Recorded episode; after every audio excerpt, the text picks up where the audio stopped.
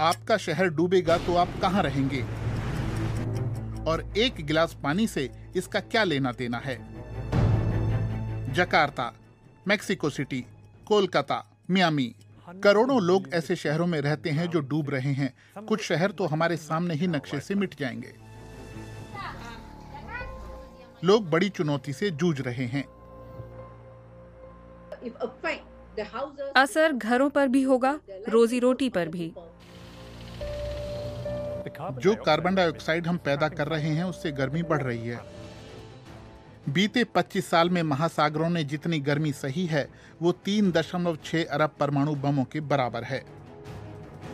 बर्फ़ पिघली है समुद्र का जल स्तर भी बढ़ता गया है और मौसम की मार भी बढ़ती ही जा रही है।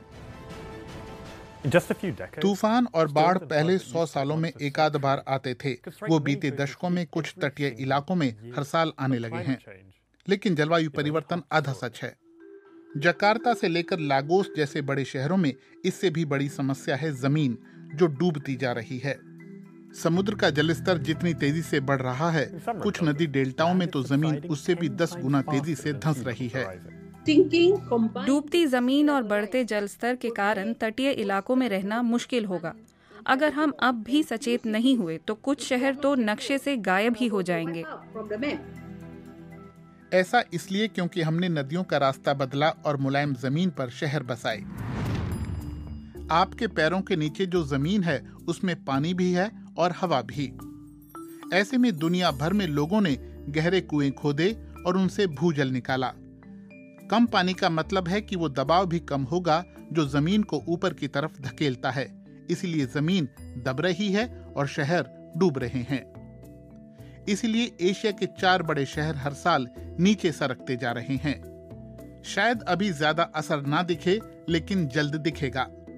बीते सौ साल में बैंकॉक एक मीटर से ज़्यादा डूब गया है, शंघाई दो मीटर से ज़्यादा और इटली का पोडेल्डा तीन मीटर से ज़्यादा और पूर्वी टोक्यो चार मीटर से ज़्यादा सागर में समाया है।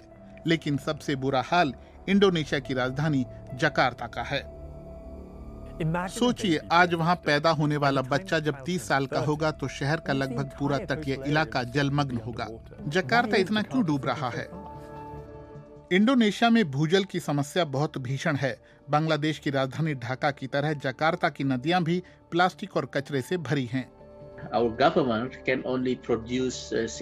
हमारी सरकार पाइपिंग के ज़रिए सिर्फ़ 60 प्रतिशत पानी की सप्लाई मुहैया करा सकती है। 40 प्रतिशत लोग अब भी भूजल पर ही निर्भर हैं।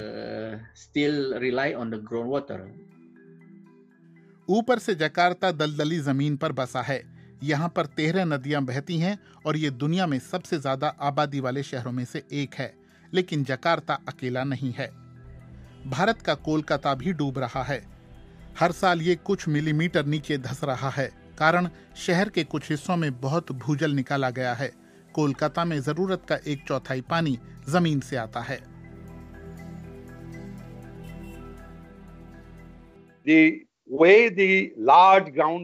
जिस तरह बड़ी मात्रा में भूजल निकाला जा रहा है उससे भूजल का स्तर गिर रहा है।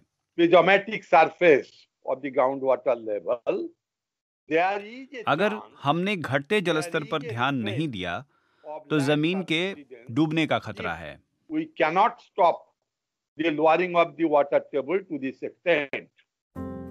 इसके दुष्परिणाम शहर के कुछ हिस्सों में दिखने भी लगे हैं। ये दरारें अभी छोटी हैं लेकिन अगर कुछ नहीं किया गया तो ये बड़े संकट में तब्दील हो सकती हैं। कुछ महीनों पहले मेट्रो के काम के दौरान कोलकाता में ज़मीन बुरी तरह धंस गई थी। आप इस जगह को ठीक नहीं कर सकते। इसे वापस 20 साल पहले वाले स्तर पर नहीं ला सकते। यह असंभव है। यानी हालात बहुत बहुत खराब हो सकते हैं।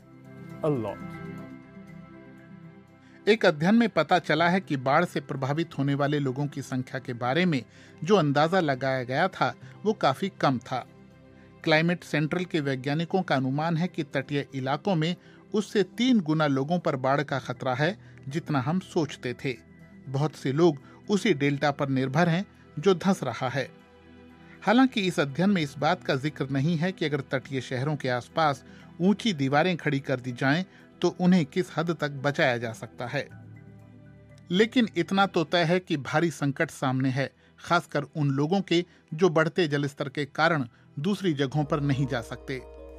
कुछ कदम भी उठाए जा रहे हैं टोक्यो और शंघाई ने तय कर दिया है कि लोग कितना पानी ज़मीन से निकाल सकते हैं और सूखे जल स्रोत रिचार्ज किए जा रहे हैं। ऐसे छोटे कदमों से वहाँ ज़मीन हर साल एक सेंटीमीटर ही धंस रही है जो बड़ी समस्या नहीं है।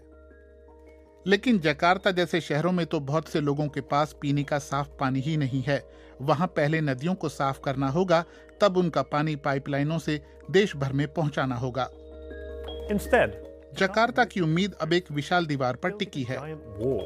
लेकिन एक्सपर्ट कहते हैं कि इससे समस्या बस टलेगी खत्म नहीं होगी और इसमें पैसा लगाना बेकार है। अगर हम जल प्रबंधन करें दस अरब डॉलर खर्च होंगे और समुद्री दीवार बनाने पर 40 अरब डॉलर। जकार्ता ज़मीन धसने की समस्या को सुलझा भी ले तो और भी बहुत कदम उठाने होंगे। बढ़ते जल स्तर को रोकना बड़ी चुनौती है।